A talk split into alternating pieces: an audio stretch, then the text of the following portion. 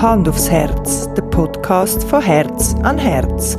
Mit Input, Inspiration und Fachwissen rund um Schwangerschaft, Babyzeit und nachhaltiges Familienleben. Moderiert von der Raffaela Heil.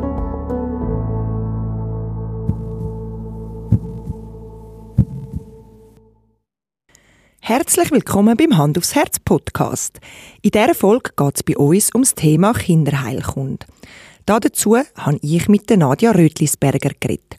Sie ist eidgenössisch diplomierte Naturheilpraktikerin und Homöopathin und bietet unter anderem Kurs zum Thema Kinderheilkunde an. Mit ihrer Familie lebt sie im Oberaargau im Kanton Bern, wo sie auch ihre Praxis hat. Wir kennen es alle, überfüllte Kinderarztpraxen. Eltern, die verunsichert sind und darum ihre Kinder viel zu schnell in Notfall bringen.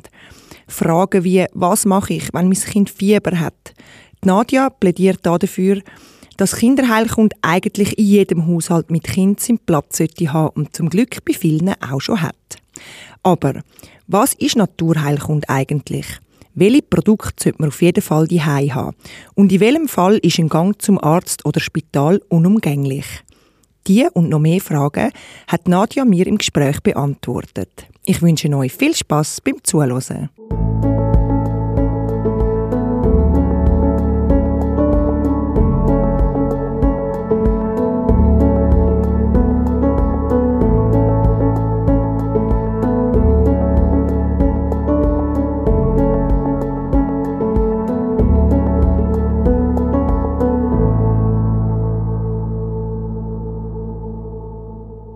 Hoi Nadja, schön bist du bei uns und hast den weiten Weg aufgenommen zu uns auf Winterthur, dass ich mit dir über Kinderheilkunde reden kann. Ja, merci vielmals, Raffaella, für die Einladung. Ich bin sehr gerne gekommen und zwischendurch Zug gefahren, tut auch mir gut. Nadja, du bist äh, Naturheilpraktikerin und Homöopathin. Erzähl uns doch ein bisschen von deinem Werdegang. Ich habe eine Lehre gemacht zur kaufmännischen Angestellten. Dann habe ich in verschiedenen Branchen geschafft, in der Textilbranche, im Jugendmarketing. Ich habe dann noch den Marketingplaner gemacht, zwar nicht abgeschlossen, aber ich habe ihn gemacht. Ähm, ich war in der Industrie. Ähm, schlussendlich bin ich im Medical Device Bereich also so Lieferanten zu Sachen, die man braucht für medizinische Applikationen zu machen. Ich war schlussendlich ähm, im Projektassistenz gesehen und aber immer das Gefühl gehabt, das kann ich nicht machen. Bürojob kann ich nicht machen, bis ich also nicht 65 bin. Ich habe dann ähm, bin eingeladen worden von einer Freundin, ob ich mitkommen so einen Vortrag für Heilpraktiker-Ausbildung und ich dachte, das ist noch gut, so ein Ausgang oben. ich habe mir wirklich nichts dabei überlegt und ich bin heimgefahren und wusste, das werde ich machen. Und dann mit 30 habe ich das angefangen, die Ausbildung ist aber sechs Jahre gegangen. Mhm. Also eigentlich ist sie angesetzt für vier Jahre.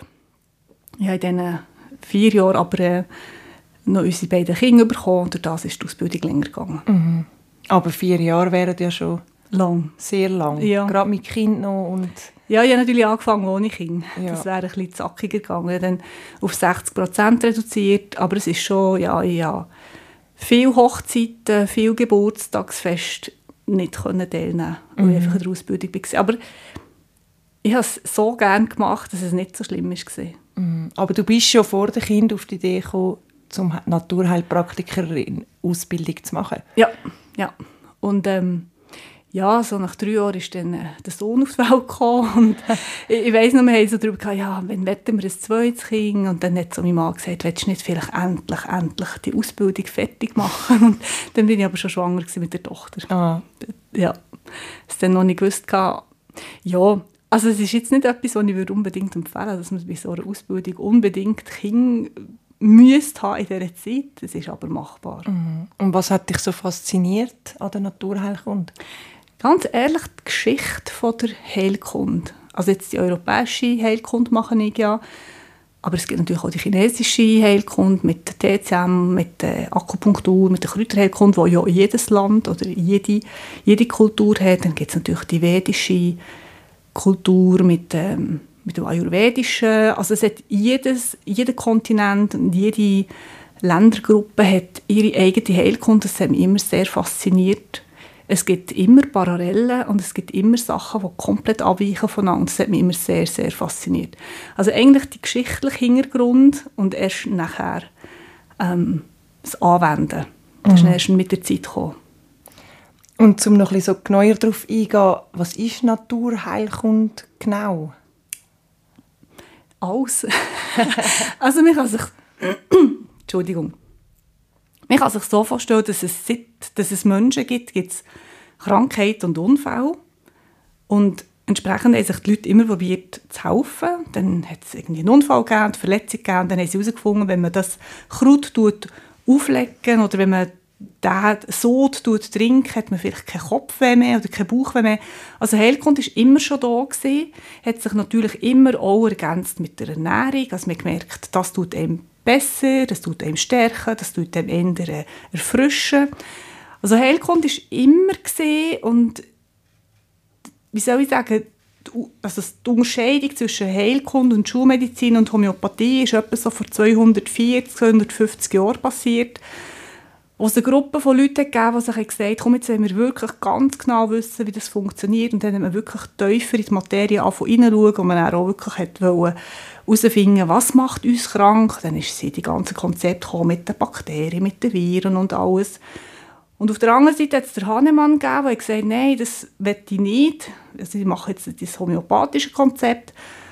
Und die Heilkunde ist halt immer geblieben in dieser ganzen Zeit inne. Und mhm. die haben wir bis heute noch. Also, und wir wenden sehr viel Heilkundliches an, ohne dass wir uns dessen bewusst sind. Also ähm, Essigsocken zum Beispiel, das ist bereits Heilkunde. Mhm. Das ist nicht so weit weg, und das möchte ich eigentlich auch den Menschen vermitteln, so abstrakt und so weit weg von unserem Alltag kann Heilkunde gar nicht sein. Mhm. Oder so Tee trinken, wenn es einem schlecht genau. ist. Oder irgendwie so gehört wahrscheinlich auch dort drin, oder? Ja, genau. Mega spannend. Ja, als Alternative zu einem Arztbesuch haben wir ja gerade mit der Naturheilkunde ganz viele Möglichkeiten, um unseren Kindern zu helfen. Heute geht es ein bisschen um Kindernaturheilkunde. Was sind deine Top 3, wo, wo man eben jetzt, wie du die Essigsocke oder so, was du jetzt gerade gesagt hast, wo man die heim anwenden kann? Also bei Kindern unter 12 Monaten bietet sich, wenn sie Fieber haben, das Kind-to-Skin-Methode an. Das heisst, du als Mutter machst dich frei und das Kind ebenso ohne Kleider und rein durch Körperkontakt und das funktioniert mit der Mutter und das funktioniert bis zum ersten Geburtstag, kannst du das Kind bis zu einem Grad abkühlen, wenn es Fieber hat. Und das finde ich extrem faszinierend, mhm. dass das funktioniert. Das ist von mir aus das Einfachste. Mhm. Dann gibt es natürlich Muttermilch, um jensten ähm, jensten Momente kann anwenden kann, sei es, dass ein Kind Schnupfen hat oder auch Ohrenweh hat.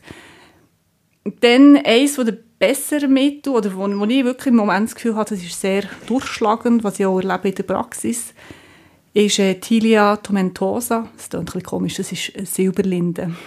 Aus der Chemotherapie, das setze ich sehr gerne ein, wenn Kinder, wenn sie Schlafstörungen haben, wobei es natürlich immer unterschiedliche Ansätze haben, aber wenn man das alles mit den Schlafbegleitungen hat ausprobiert, würde ich mal sagen, das ist sicher ein sehr schönes Mittel, das dem Kind einerseits eine mütterliche Liebe vermittelt mhm.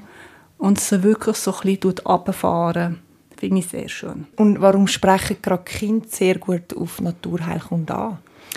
Also das Prinzip, so wenig wie möglich und so viel wie nötig, ist vor allem bei den Kindern so. Also einerseits sind Kinder, wenn man sie betrachten, sie sind noch so feinstofflich. Mhm. Es ist zwar sehr viel, also so ein feiner Körper da, und man merkt das Ätherische, das immer noch sehr stark vorhanden ist. Also die kleinsten Impulse, sei es mit Wort, sei es mit äh, Wärme, mit Kälte, gibt schon einen sehr schnellen Impuls bei diesen kleinen Menschen. Und darum braucht es häufig gar nicht viel mehr. Sie sind noch sehr viel empfänglicher und ich denke, das sollten uns auch, sollten wir uns auch zu Nutzen machen. Mhm. Auf jeden Fall. Eben gerade also mit ätherischen Öl oder so. Ja. Gerade jetzt, keine Ahnung, zum Einschlafen, irgendwie Lavendel oder so. In bewirkt ja mhm. meistens schon sehr, sehr viel. Also, genau. Habe ja. ich jetzt die Erfahrung gemacht? Ja, das ist so. Also es ist ja manchmal auch schon mal unser Gedanke, wo also im Negativen, aber gleichwohl auch im Positiven bereits eine Veränderung im Kind bewirkt. Mhm. Also wenn ich mir wirklich mal wohlwollende Gedanken dem Kind gegenüber denken und nicht immer so, ah, jetzt hat es heute nicht das und jetzt macht es nicht das und macht nicht das, sondern wow, schau, es kann schon das und wow, schau, jetzt kann es schon das, dann gibt es bereits einen Shift im Kind häufig, ohne dass ich das überhaupt verbalisiert habe. Und darum können wir uns die ganz feinen Sachen in der Heilkunde im, im weiteren Bereich in, zu, zugunsten nehmen, also wirklich das Umsetzen. Es braucht nicht viel mehr. Mm. Aber es ist schon auch ein Zusammenspiel von ganz vielen verschiedenen Sachen, die in der Naturheilkunde, also es wird wie von verschiedenen Blickpunkten so ein bisschen angeschaut, oder? Mhm. Eben ja. auch jetzt emotionale Sachen zum Beispiel, die sehr grosse Rolle spielen. Genau, ähm, emotionale Sachen, Ursachenforschung in dem, im weitesten Sinn, die für uns Erwachsene vielleicht nicht so schlimm sind, aber bereits ein Umzug kann etwas Schlimmes sein für mhm. ein Kind. Ähm, aber auch gewisse Gerüche oder gewisse Lärm, der vielleicht fremd ist für das Kind, kann bereits eine Irritation sein. Und dann kann man das aber wirklich, also ich meine, als Heilpraktikerin habe ich als der Luxus, dass ich eine Stunde Zeit habe für meine Patienten gegenüber einem Hausarzt, der wirklich nicht viel Zeit hat. Und ich kann wirklich in die Geschichte eintauchen, seit wann hat das Kind das? Und wie war es denn vorher gewesen? Oder hat es die Prägung oder den Charakterzug schon mitgebracht? Ist es eher ein ruhiges gewesen, immer? Oder ist es eher ein, ein weifes, lebendiges, lautes Kind? Und hat sich das geändert? Seit wann hat sich das geändert? Und es ist wirklich so im Gespräch herauszufinden, Mami kann es, glaube auf das zurückführen. Mhm. Jetzt haben wir schon ganz viele so positive Sachen gehört, aber vielleicht magst du uns noch so wie eine kleine Auflistung oder so erzählen. Was sind die Vorteile von der Naturheilkunde? Ähm, ich bin sehr ein pragmatischer Mensch und für mich ist Zeiteinsparung eines von diesen Punkten. Also ich habe immer gedacht, wow, ich kann so viel Zeit sparen. Ich muss so wenig Zeit in Kinderärztpraxen absitzen mit mm. meinen Kindern, weil ich so viel selber machen konnte. Und Natürlich bin ich Heilpraktikerin, auch wenn unsere Kinder krank waren. Oder immer noch, aber jetzt sind sie natürlich schon grösser. Bin auch ich, auch ich einen hohen Puls gehabt. Wenn ich irgendwie Fieber hatte oder Durchfall hatte, auch ich einen hohen Puls gehabt. Aber wenn ich das wüsste, und das vermittle ich wirklich auch in der Praxis, du kannst das im Fall als Mutter. Es braucht vielleicht ein bisschen Übung und so und vielleicht beim übernächsten Mal funktioniert es dann. Aber für mich ist schlussendlich einerseits ist es wirklich Zeiteinsparung. Ich muss nicht mit dem Auto oder mit dem Tram irgendjemand her und ich muss mich anmelden und muss warten, bis es halb vier mhm, ist. Bist und, du noch mit zwei Kindern? Ja, zwei, drei so. Kinder und so. Also es ist für mich wirklich einerseits ähm, eine Zeiteinsparnis und ich weiß, dass das möglich ist. Es ist nicht immer, immer möglich, aber mm. meine, bei unseren beiden Kindern haben bis heute nie Antibiotika gehabt, einfach weil ich es fertig gebracht das jeweils herzubringen ohne. Unser Sohn ist jetzt 13,5 und die Tochter wird 11. Und das gibt auch ein bisschen ein stolzes Gefühl. Also mhm. das sehe ich auch bei meinen Patientinnen, wenn sie gesagt weißt, das letzte Mal habe ich es selber hergebracht. Dann finde ich, das ist so schön. Das ist einerseits Zeitersparnis und das andere ist auch, das Kind bekommt ganz ein anderes Körpergefühl, wenn man im Krankheitsfall wirklich in die Kommunikation hineingeht. Und auch das ist ja schon möglich, wenn sie ganz klein sind. Aber du kannst auch schon als zwei-, dreijähriges Kind genau fragen, wie tut jetzt das Ohr weh? Tut mhm. das pochen? Macht das bum, bum, bum? Oder tut das stechen wie ein Messer? Und das sind so die feinen Sachen, wo, wo die Kinder aufnehmen können und wirklich genau beobachten, wo tut es genau weh in meinem Körper und wie tut es genau weh in meinem Körper und gibt es irgendwo eine Analogie? Also ich habe manchmal auch gefragt, welche Farbe hat der Schmerz? Dann kommt vielleicht rot und wie möchtest du, dass es sollte sein? Dann kommt vielleicht gelb. Was können wir machen, dass wir es zu gelb bringen? Mhm. Dann man zum Teil ganz schöne Sachen. Ich möchte gerne einen Tee trinken, was es gelber macht. Mhm. Also einerseits wirklich so die Kommunikation und die Feinfühligkeit, die Kinder spüren, irgendwann können sie wirklich gut verbalisieren, wo es ihnen wehtut. Und sie lernen ja auch so mega viel, oder? Ja. So über ihr eigenes Körpergefühl und Wann, ja, ja. können sich irgendwie besser spüren, so in dem Sinn. Ich bin mal mit unserer Tochter spazieren, sie war etwa zweieinhalb oder dreijährig und dann hat sie gesagt, mir tut der Fuß weh. Und ich habe gesagt, ja, wo tut denn der Fuß genau weh? Unten rauf oder oben runter? Ich dachte, vielleicht habe ich bisschen zu fest zugeschnürt. Oder im Fuß innen. Und dann ist eine Frau neben uns gelaufen mit einem gleichaltrigen Kind, also so lose kennt. Und dann sagt sie, also das kann ja ein Kind in diesem Alter noch gar nicht beurteilen. Das tut ihr einfach weh. Und meine Tochter hat wirklich wirklich, man hat es gesehen, jetzt studiert sie und dann hat sie gesagt, unten tut es mir weh. Und sie hat wirklich ein kleines Steinchen drin gehabt. Also es ist wirklich eine Übungssache, mit dem Körper zu merken, aha, das fühlt sich so an und so sollte es sich anfühlen oder so hat es jetzt bessert. Und dann, also eigentlich so das Hauptsächliche, was mir jetzt als Heilpraktiker das fast das Wichtigste ist, das Immunsystem in den ersten vier Lebensjahren ist anders bauen als das, was wir nachher haben. Und in diesen ersten vier Lebensjahren müssen wir wirklich sorgsam sein, dass wir das Immunsystem nicht zu fest stressen oder irritieren mit ähm, äußeren Gaben von, von Medikamenten, die nicht unbedingt nötig sind. Mhm. Und das geht mir eigentlich darum.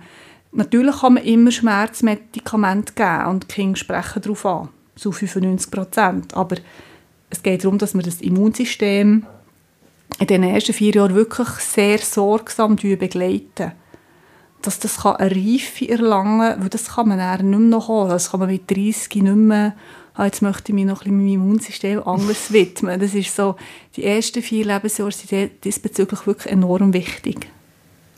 Also was mir da gerade auch noch so ein bisschen in den Sinn kommt, ist Fieber senken zum Beispiel. ja. Wo so wie, ja, also ich persönlich lasse meine Kinder jetzt einfach fiebern im Sinne von, wenn es jetzt nicht mega weiß nicht, über 40 Grad, über mehrere Stunden oder so etwas ist.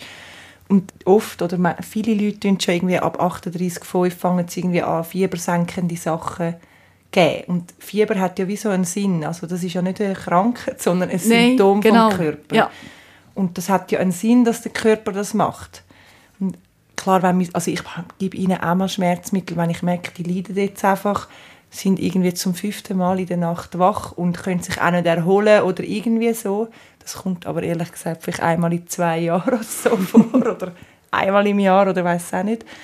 Aber dort äh, mache ich wirklich die Erfahrung, dass die meisten Leute gerade fiebersenkende Sachen geben. Also das eine ist, ähm, dass man möglichst schnell den Schmerz vom Kind weg haben mm. Und das andere ist, wir Erwachsene ertragen nicht, wenn es jemand anderem schlecht geht ich möchte wirklich den Fokus darauf legen, mitfühlen und mitleiden ist nicht das Gleiche und wir leiden enorm schnell mit und wir tun unseren Kindern häufig nicht zutrauen, dass sie auch mal eine Durststrecke in Anführungszeichen von einem Unwohlsein, das sie haben, wenn sie Fieber haben, auch aushalten können.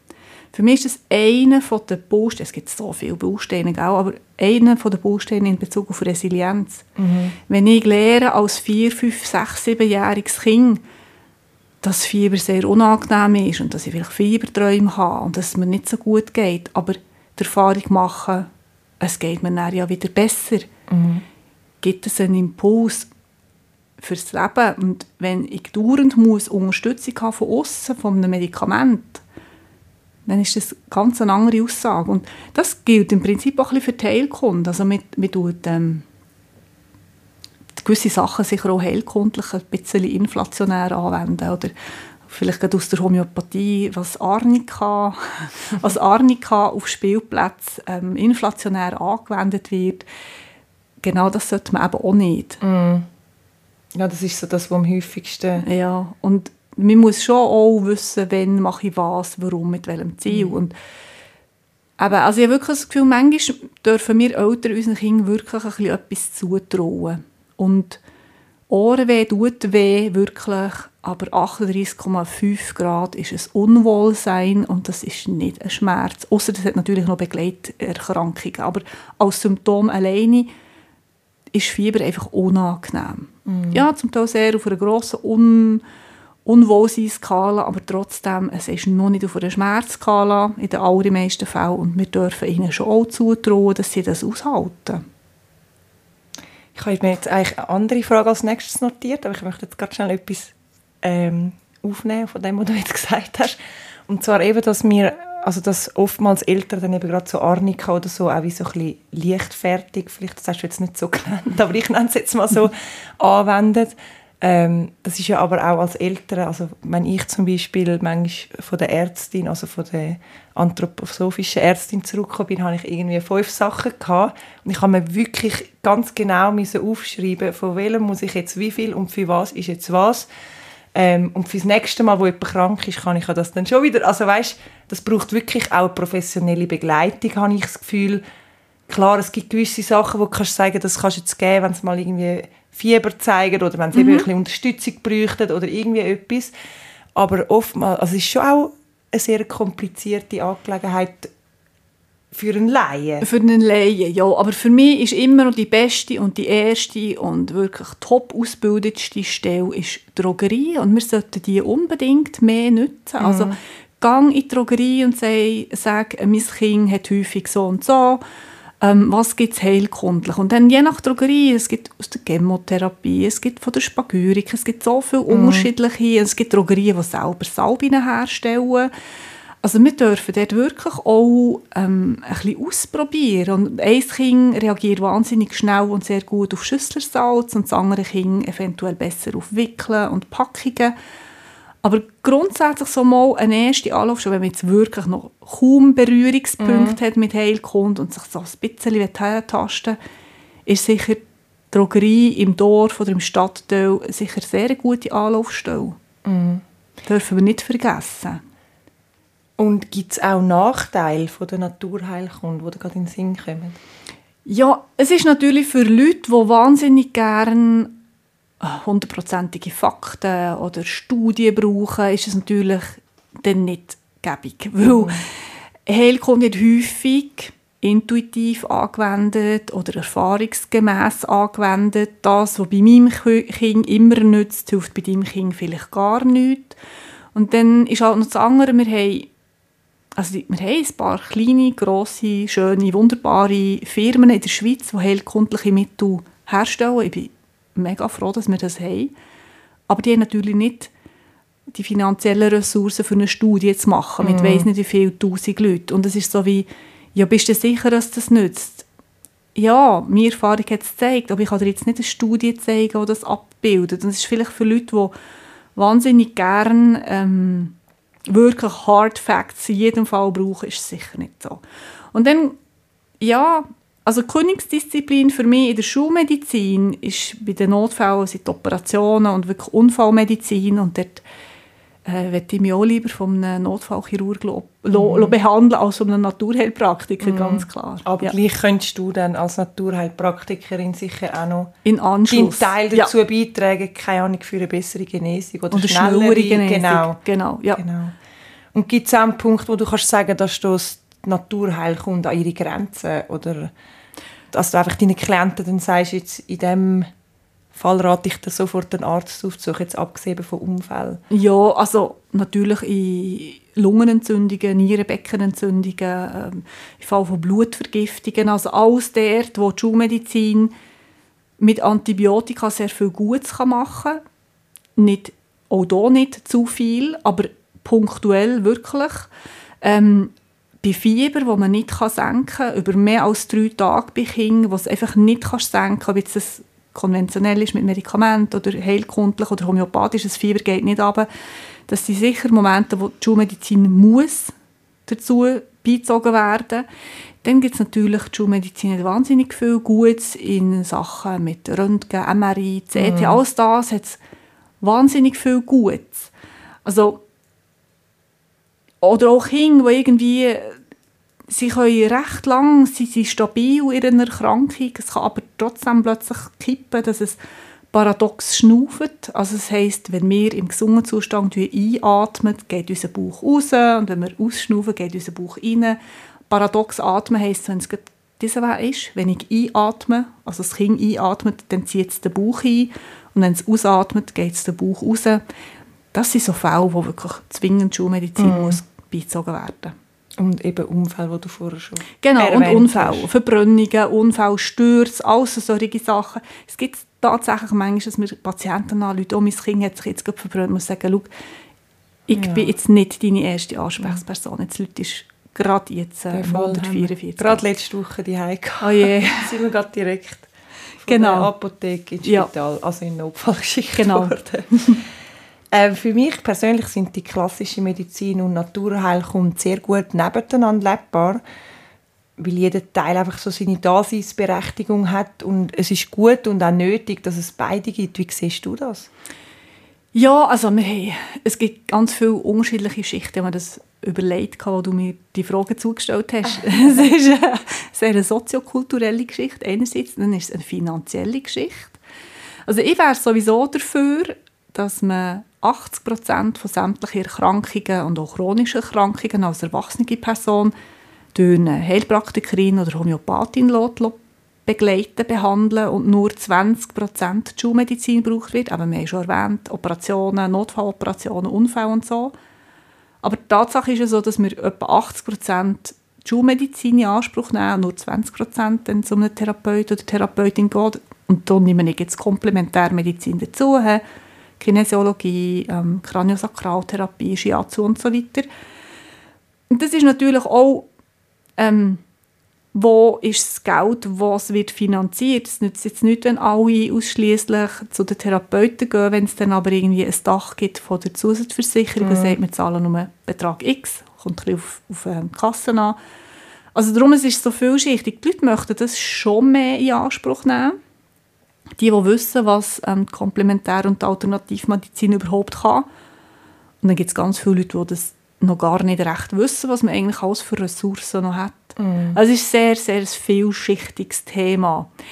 Aber grundsätzlich findest du wahrscheinlich wenig Therapeuten, die sagen, es dürfte gar keine Schulmedizin geben. Das findest du wahrscheinlich nicht. Also, mm. Das ist und, so ein bisschen extrem. Also auch, oder? Ja, das kann es nicht geben. Und, und ich erlebe halt auch immer wieder auch schulmedizinisch ausgebildete Menschen, die eigentlich sehr zugeneigt sind, erhält, die halt einfach selber zu wenig wissen, aber so als Grundsatz sagen, doch, doch, es braucht es braucht beides. Mhm. Aber eben, es ist auch ein das Problem schon teilweise von der Krankenkasse, weil aus der Grundversicherung zum Beispiel wird wahrscheinlich, also nehme ich jetzt mal an, glaube kein Naturheilpraktiker übernommen, oder? Nein, nur wenn der Schulmediziner noch eine zusätzliche Ausbildung mhm. hat als Homöopath. Aber das beißt sich in meinen Augen ziemlich, weil wenn man schulmedizinisch denkt, dann fällt es für mich schwierig, dass man gleichzeitig homöopathisch denkt. Mhm. Darum tun sich meistens die Leute dann stärker auf die Homöopathie verlagern und die Schulmedizin nur noch in den Notfällen anwenden. Ja, es ist einerseits ein Krankenkassenthema, es ist natürlich auch ein grosses Lobbythema, also sind wir uns mhm. einig, also die Pharmabranche hat wahnsinnig viele finanzielle Ressourcen, was die kleineren ähm, Hersteller nicht haben. Also es ist, es ist ein extrem vielschichtiges Thema, ähm, wo sich sehr viel Leute schon den Kopf darüber zerbrochen haben. Und ähm, ja, ich weiß jetzt gerade, ich kann es jetzt auch nicht lösen in drei Sätzen. Aber grundsätzlich in der, in der Bevölker Bevölkerung erlebe ich sehr viel Wohlwollen. Und ich erlebe auch immer wieder von Schulmedizinern selber auch grosszügiges Wohlwollen trotzdem, obwohl mhm. man immer sagt, ah, die finden euch alle doof. Das ist nicht unbedingt so. Da ist gerade meine nächste Frage. Schaffst du auch mit Ärzten zusammen? Ja, leider nicht. Aber äh, ähm, Nein, halt eben, und das ist dann wieder um das andere. Ähm, einerseits habe ich eine Stunde Zeit. Ein Schulmediziner hat nach Harmed seine paar Minuten zur Verfügung, mhm. bis eine Diagnose und ein Behandlungsablauf ähm, konzipiert wird. Also, es, ist, es ist sehr äh, herausfordernd, wenn ich jetzt das aus der Sicht einem Hausarzt anschaue.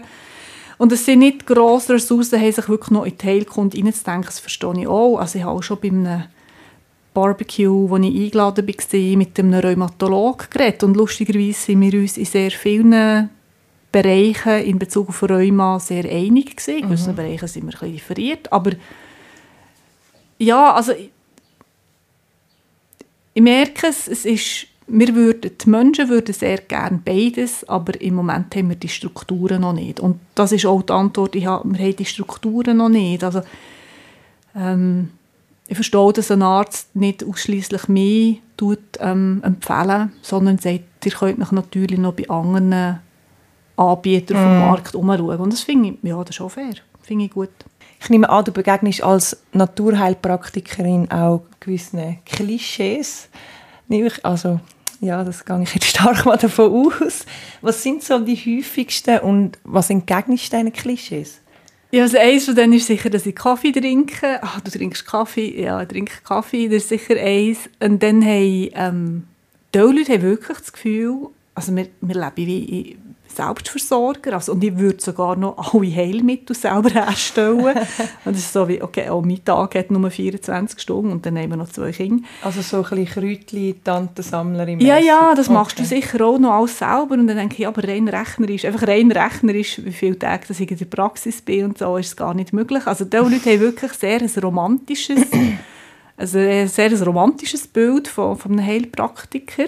Und, mhm. Also wir sind Heilpraktikerinnen und Heilpraktiker sind halt auch, ja, also es ist auch, es ist auch ein Beruf und das heisst, es ist jetzt nicht so, dass ich den ganzen Tag einfach im Garten kann verbringen kann.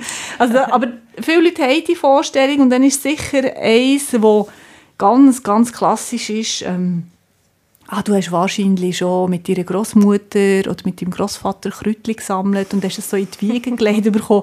Das ist überhaupt nicht so, also ganz und gar nicht. Mein, mein Vater hat äh, handwerkliche Berufe ausgeübt, meine Mutter hat ähm, in einer Fabrik gearbeitet, meine Großeltern haben beide Seiten ein bisschen gebaut, aber auch noch andere Berufe gemacht. Also, das habe ich überhaupt, auch das Klischee kann ich jetzt zum Beispiel nicht bedienen. Und ich habe auf meiner Homepage schreiben, ah, ich schon als Kind gewusst, dass ich so gerne mit Kräutern und so.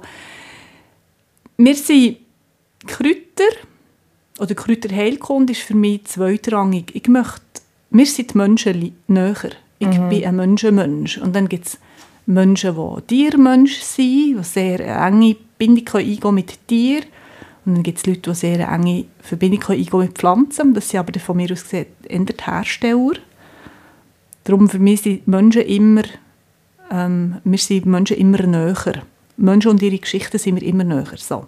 Und dann suche ich als zweites dann Kräuter zum Beispiel mhm. dazu. Aber das ist eben das, was du vorher gesagt hast, dass eben auch erlebte Sachen von Menschen oder ihre Geschichte auch so ein bisschen, oder sehr einen grossen Teil drin spielen. Mhm in das, was jetzt gerade ihr aktuelles Problem oder so ist, ja. wenn man das so kann ja. nennen Problem. Mama, es ist manchmal ein Problem oder Beschwerden. Mm. ja. Ja. Es kommen sicher ganz viele Familien mit den unterschiedlichsten Anliegen zu dir äh, in die Praxis. Was sind so die häufigsten? Also bei Kindern ist ganz klar ähm, ewigen Husten, also Husten, der über Wochen dauert, wo schulmedizinisch abgeklärt ist und man eigentlich nichts richtig herausfindet. Dann Schlafproblem ist sicher auch immer wieder etwas und dann halt all die Hautgeschichten, Ekzem, mhm. ähm, Allergien, alles das solche Sachen. Das ist bei den Kindern das häufigste. Bei den Erwachsenen, und das ist halt immer auch so ein bisschen, wie man sich ausgerichtet hat in der Praxis. Also ich habe häufig Frauen, die schwanger werden oder schwanger sind äh, oder Depressionen haben oder depressive Verstimmungen haben. Das ist so das Feld, das ich mit drin bewege. Aber da gibt es natürlich auch Therapeuten, die sehr stark sind in den Stoffwechselsachen oder sehr stark sind im Bewegungsapparat, also all die Schmerzen vom Bewegungsapparat aus. Also darum, das ist so das, was ich habe, aber es gibt natürlich die ganze Bandbreite, die man abdecken kann oder könnte abdecken als Heilpraktiker. Und eben, wie du vorher schon gesagt hast, gibt es ja Fälle, wo man dann einfach mal muss zum Kinderarzt oder wo wir Eltern vielleicht auch dann mal schnell in so eine Permanence oder so gehen. Und wenn man dann dort so sagt, ja, wir haben schon das und das ausprobiert oder gemacht, so ein bisschen aus dem naturheilkundlichen Bereich, dann wird man manchmal ähm, gerade eben so in Permanence oder Notfallstationen ein bisschen, ja, manchmal nicht so nicht empfangen oder einfach man, kann, man muss sich dann einmal das Auge rollen oder irgendwie sogar eine Bemerkung oder sogar so ein bisschen, ja, also ich habe auch schon erlebt, dass dann gesagt wurde, ja, das geht nicht oder irgendwie so. Was kannst du Eltern so mit auf den Weg geben, stärkend, dass man diesen Situationen kann gut begegnen kann? Also ich gehe jetzt mal davon aus, wir reden jetzt von Leuten, die schon Erfahrung haben mit Heilkunde oder Homöopathie, mhm. die bereits erste Erfolge hatten also jetzt zum Beispiel du. Und dann muss ich ja schon sagen, eigentlich muss man euch ein Kränzchen winden, all diesen Familien, die das zuerst probieren. Also man sollte vielleicht dort wirklich auch mit einem gewissen Selbstvertrauen, hey, weißt du was, die letzten vier Mal hat das im Fall funktioniert, was ich gemacht habe. Mhm. Und jetzt ist das fünfte Mal und jetzt leider, jetzt brauche ich Hilfe von außen, von einem Schulmediziner. Also vielleicht auch mit dieser Haltung hineingehen, weißt du was, ich habe im Fall bis jetzt das System möglichst wenig belastet. Mhm. Und das muss man ja nicht verbalisieren, weil es ist auch nicht der Moment, um irgendwelche Konflikte auszutragen, so ihre Permanence oder so. Aber die grundsätzliche Haltung, hey, im Fall, ich habe es bis jetzt wirklich zwei, drei Mal hergebracht und wir haben es gut können und jetzt ist es halt nicht gegangen.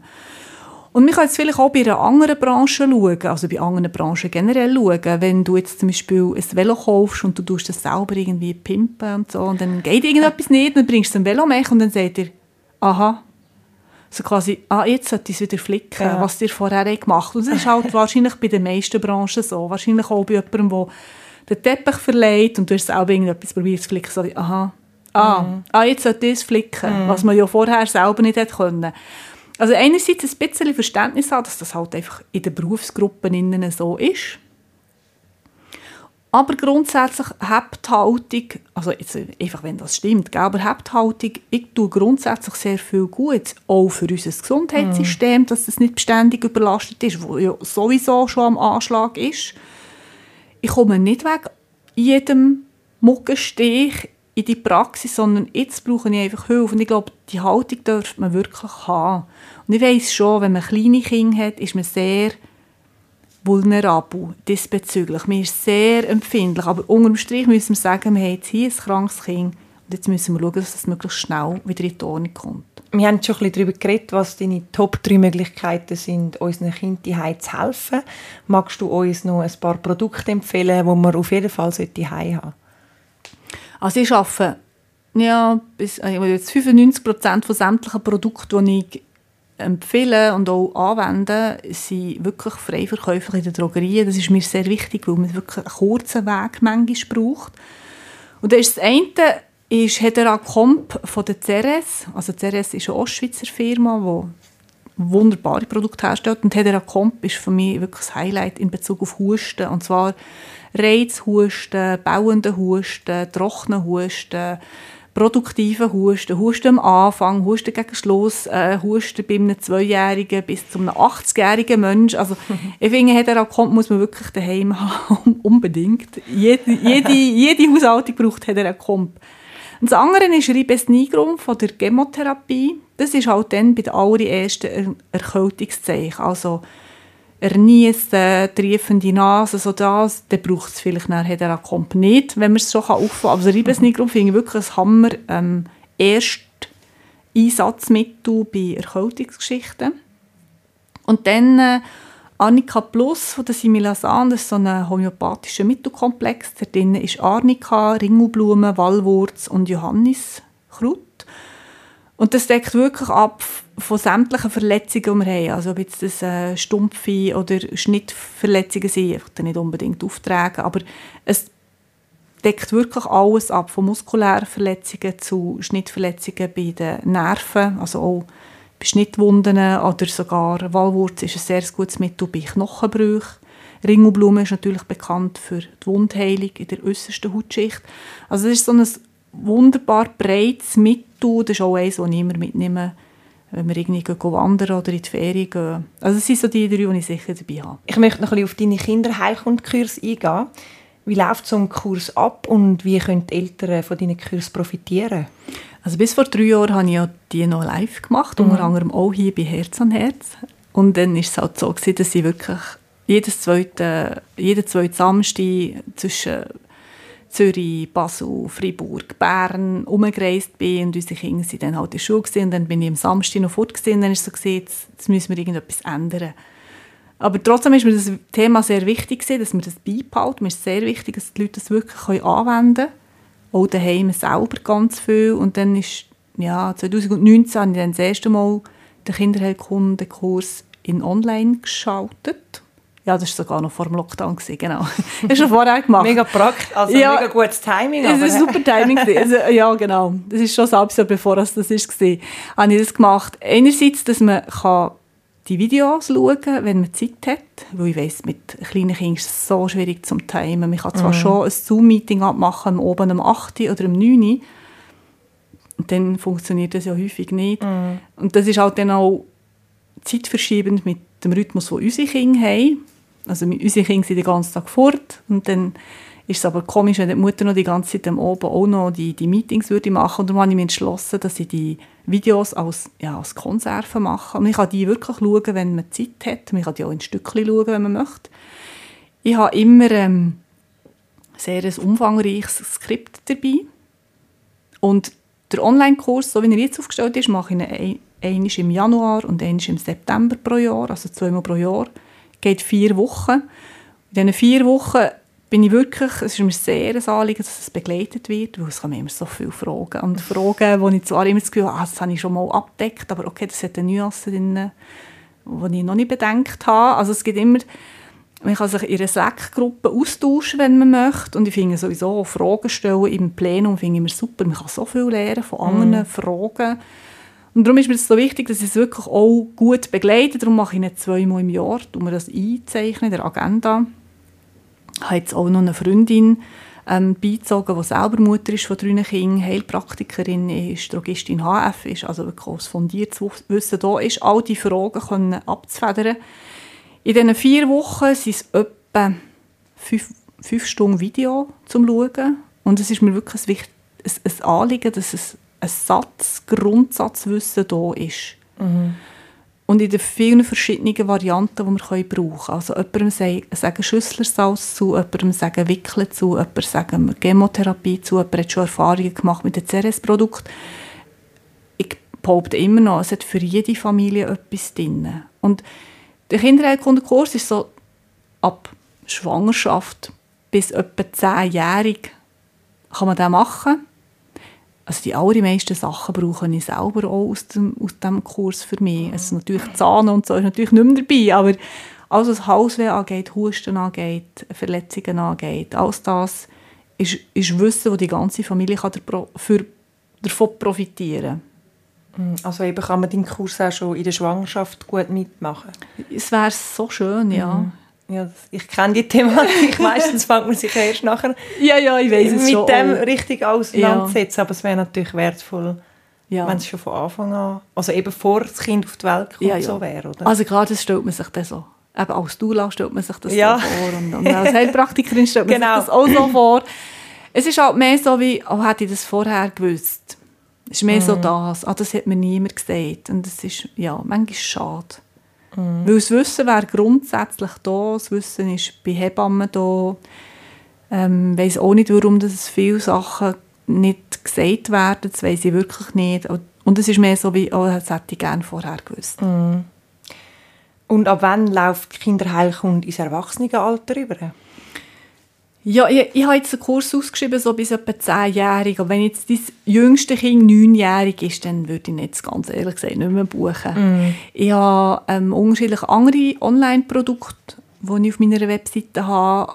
Das wäre eher so nur die Ruhe bei Erkältungen. Es ist halt so, dass ähm, im Erwachsenenalter haben wir halt dann in der Regel schon chronische, chronische Erkrankungen. Also eine Migräne ist chronisch, eine Verdauungsbeschwerden sind chronisch und das kann man schlecht in einem Kurs abbilden. Mhm. Dann muss man halt wirklich tiefer in die Geschichte von diesen Leuten gehen.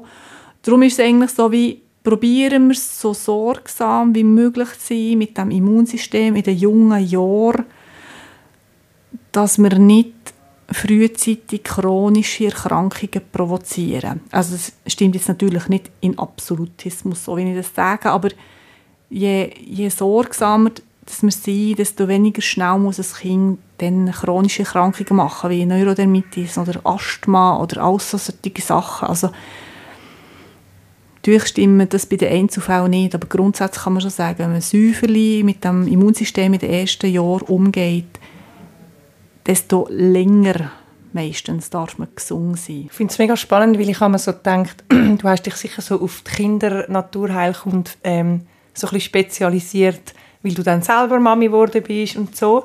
Aber es macht jetzt irgendwie gerade so mega Sinn, dass es einfach eben so wichtig ist am Anfang und darum, also es hat sicher deine Kinder wahrscheinlich auch noch, ich weiß nicht, irgendeine Rolle gespielt, aber ich finde es gerade mega spannend, dass das ja eigentlich auch mega innerhalb von der Naturheilpraktiker Szene oder so. Es ist eigentlich mega ein wichtiges, fundiertes Ding, dass eben Kind, dass es dort einfach auch noch viel wichtiger ist als bei uns Erwachsenen. Ja, also ich habe Kinderheilkunde hatte ich in der Ausbildung und dann hatte ich immer unseren Sohn und er ist wirklich lange nicht krank muss ich wirklich sagen. Und er ist so mit 15, 16 Monaten war er wirklich mal krank gewesen, wo ich wirklich denke, oh Mann, jetzt muss ich alle meine Bücher und alle meine Ordner und alle meine Notizen, die ich noch nicht in den Ordner hatte, durchlesen und ich weiss, ich bin wirklich in der Stube gehockt mit so viel Papier am Boden und ich habe mir gesagt, warum kann nicht einfach jemand etwas Knackiges machen? Warum muss es immer so Grundsatz und kompliziert sein? Also es gibt gute Bücher auf dem Markt, es gibt aber ich so denke, Mann, es muss doch irgendwie einfacher gehen und dann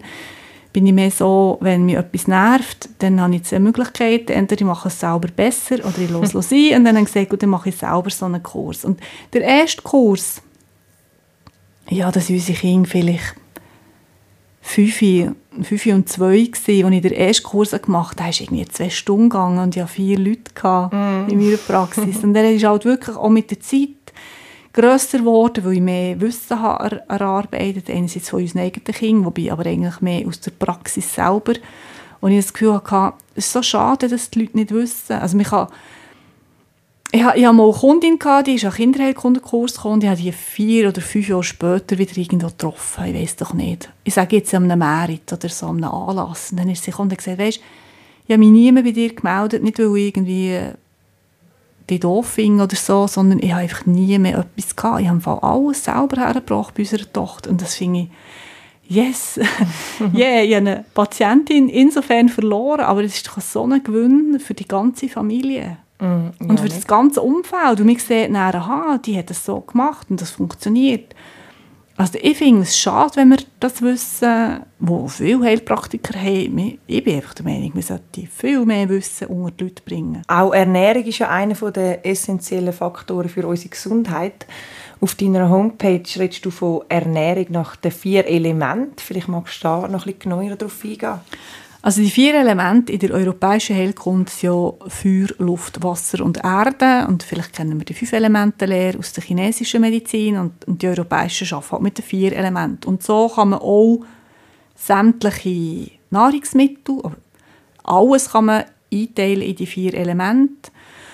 Und da spielt es eben eine Rolle, tue ich im Sommer, wo es heiß und trocken ist, tue ich mir was für Nahrungsmittel gönnen und dann bietet sich von Natur halt an, dass es Krise sind, also Kirschen oder Tomaten oder Gurken, weil die sind erfrischend und haben viel Wasser. Also kühlend und feucht. So, also wir, wir tun immer alles einteilen, in was es hat für eine Qualität. Ist es entweder trocken oder nass oder ist es kalt oder warm. Und Insofern macht es halt keinen Sinn, wenn man im Winter, wenn es bereits trocken und kalt ist oder feucht und kalt ist, dann noch sehr viel feuchte und kalte Nahrungsmittel zu uns zu nehmen. Und darum schaue ich mehr so auf die Elemente. Schauen. Also natürlich überlege ich mir auch, wo hat was für Nährstoffe drin, aber wir, wir kennen alle die Pyramiden, die wir in der Schule haben gelernt was man viel essen was man wenig essen aber es gibt so viele unterschiedliche Ansichten, wie man sich könnte ernähren könnte. Und das muss nicht zwingend schlechter sein. Also man könnte sich auch nach der Farbe ernähren. Dass man sagt, in einer Woche habe ich jede Farbe einmal gegessen. Von weiß zu violett zu rot, gelb. Alle Farben. Hm. Und das würde wahrscheinlich genau auch stimmen mit den Nährstoffen. Also vielleicht mindestens so genau wie die klassische Pyramide. Und ich mache es jetzt halt mit den vier Elemente. Ich bin jetzt nicht sehr dogmatisch, aber für mich ist wirklich in einem kleinen Kinderkörper braucht es immer Wärme. Ähm, die Primärnahrung von einem kleinen Menschen ist Muttermilch und Muttermilch ist feucht und warm. Und dann sind so trockene und kalte Sachen nicht sehr förderlich für, für die ganze Verdauung. Aber halt eigentlich grundsätzlich, was hat, ähm, ja, welche Nahrungsmittel bieten uns welche Qualität? Ich schaue es mir so anschauen. Hast du gerade noch ein Beispiel zu irgendetwas, wo als trocken und kalt, irgendein Nahrungsmittel, wo als Ja, Kartoffel zum Beispiel. Kartoffel ist ähm, eher neutral in der, in der Wärme, wenn es zum Boden auskommt. Wird gekocht, wird durch das wärmer, aber es ist eigentlich so eine neutrale Feuchtigkeit. Ähm, Brot. Brot ist trocken. Knäckebrot ist noch trockener. ähm, Je nachdem, es gibt Birnensorten, die sehr zusammenziehend sind im Mund. Das mhm. ist dann auch ändert die Wirkung von Trockenheit. Und dann saftige Birnen ändert die Wirkung von Feuchtigkeit bringend. Ja, also die Natur bringt uns eigentlich, wenn wir saisonal und regional essen, zu 80 Prozent das, was wir eigentlich Mhm. würden brauchen. Ja, ist wirklich mega spannend. Habe ich noch nie, also klar ist sich saisonal, aber so in dem Zusammenhang habe ich mir das eigentlich noch nie überlegt, dass das auch zu dem passt, was wir in dem Moment brauchen. Ja, und darum sind eigentlich Mandarinen und Orangen in der Winterzeit, sie sind zwar einfach Saison im Verkauf, aber sie sind sicher nicht saisonal, weil dann ist es ja bereits kühl. Und die Zitrusfrüchte bringen viel Kühle in uns. Und dann sagen ja, weisst, wegen Vitamin C. Und dann sagen ja, weisst, Sauerkabis hat auch sehr viel Vitamin C, Sauerkraut. Also, wir hätten ganz viel Gemüse, vor allem Gemüseformen, die uns sehr viel würden bringen an Sachen Nährstoff. Wir haben es einfach verlehrt oder ja, es hat natürlich schon seinen Charme, wenn man gewisse Sachen kann aus Übersee essen aber sie halt häufig wirklich bedenken, dass eben Kiwi und Orangen und alle Bananen und alle die wachsen äh, an Orten, wo es sehr heiß ist und zum Teil tropisch feucht heiß ist, entspricht nicht unserem Klima. Und dementsprechend auch nicht dem, was unser Körper in dem Moment braucht. Genau, also eben, punktuell, wenn macht was Sinn, ja, kann man sicher schon mal überlegen, aber das ganze Jahr die gleichen Sachen essen, machen keinen Sinn. Ja, auf jeden Fall. In Form von der Früchte. Und dann Gemüse bietet sich natürlich schon auch saisonales Gemüse auch an, ja. Ja, wir sind schon gleich wieder am Ende von dieser Folge. Gibt es noch irgendetwas, wo du unseren Hörerinnen und Hörern ähm, willst mit auf den Weg geben Ja, mein Grundsatz ist immer, also wir haben immer so vielleicht grosse Hemmschwellen auch um Naturheilkunde, aber das sollte eigentlich, also das ist so mein, äh, mein Ziel, was vielleicht mal auf meinem Grabstein sollte stehen, dass Heilkunde wirklich in die Familie kann gebracht werden dass es nicht so eine grosse Hürde ist, dass es eigentlich etwas sehr Natürliches ist und wir haben ein riesen Angebot. Also einerseits ein riesen Angebot an Therapieformen in der Schweiz, aber auch grundsätzlich, was die Heilkunde alles kann machen kann. Also es muss wirklich nicht so kompliziert sein, wie du sagst, von Teeformen kennen wir, ähm, Kneipsachen kennen wir auch, können wir ja selber auch viel machen. Also mir ist es wirklich ein Anliegen und, und so arbeite ich, also einerseits in der Praxis oder auch in Kursen, die ich vermittle, dass man so viel selber kann anwenden und umsetzen dass es eigentlich wie zu einem natürlichen Leben darf wieder gehören. Wir haben das jetzt lang genug, lang genug ausgeklammert und mir ist es ein Anliegen, dass das wirklich nicht nur das Wissen bei den Therapeuten bleibt, sondern tatsächlich auch in die Familie wiederkommt. Mega schön, danke vielmals und danke, dass du bei uns gewesen bist im Podcast. Danke vielmals. Tschüss. Tschüss! Das war er, der Hand aufs Herz Podcast zum Thema Kinderheilkunde. Diverse Produkte dazu gibt es auch im Herz an Herz Laden an der Paulstraße oder online auf www.herzanherz.ch. Der Nadja ihres Kursangebot und diverse Informationen zum Thema findest du unter nadiaroetlisberger.ch. Die Seite ist wie immer auch in den Shownotes verlinkt. Folgt Herz an Herz Winterthur auf Facebook und Instagram. Wir veröffentlichen monatlich eine neue Folge mit interessanten Gästen rund ums Thema Schwangerschaft, Babyzeit und nachhaltiges Familienleben. Falls auch du eine spannende Geschichte oder Fachwissen zu einem von diesen Themen in die Welt heraustragen dann kontaktiere uns gerne unter podcast.herzanherz.ch.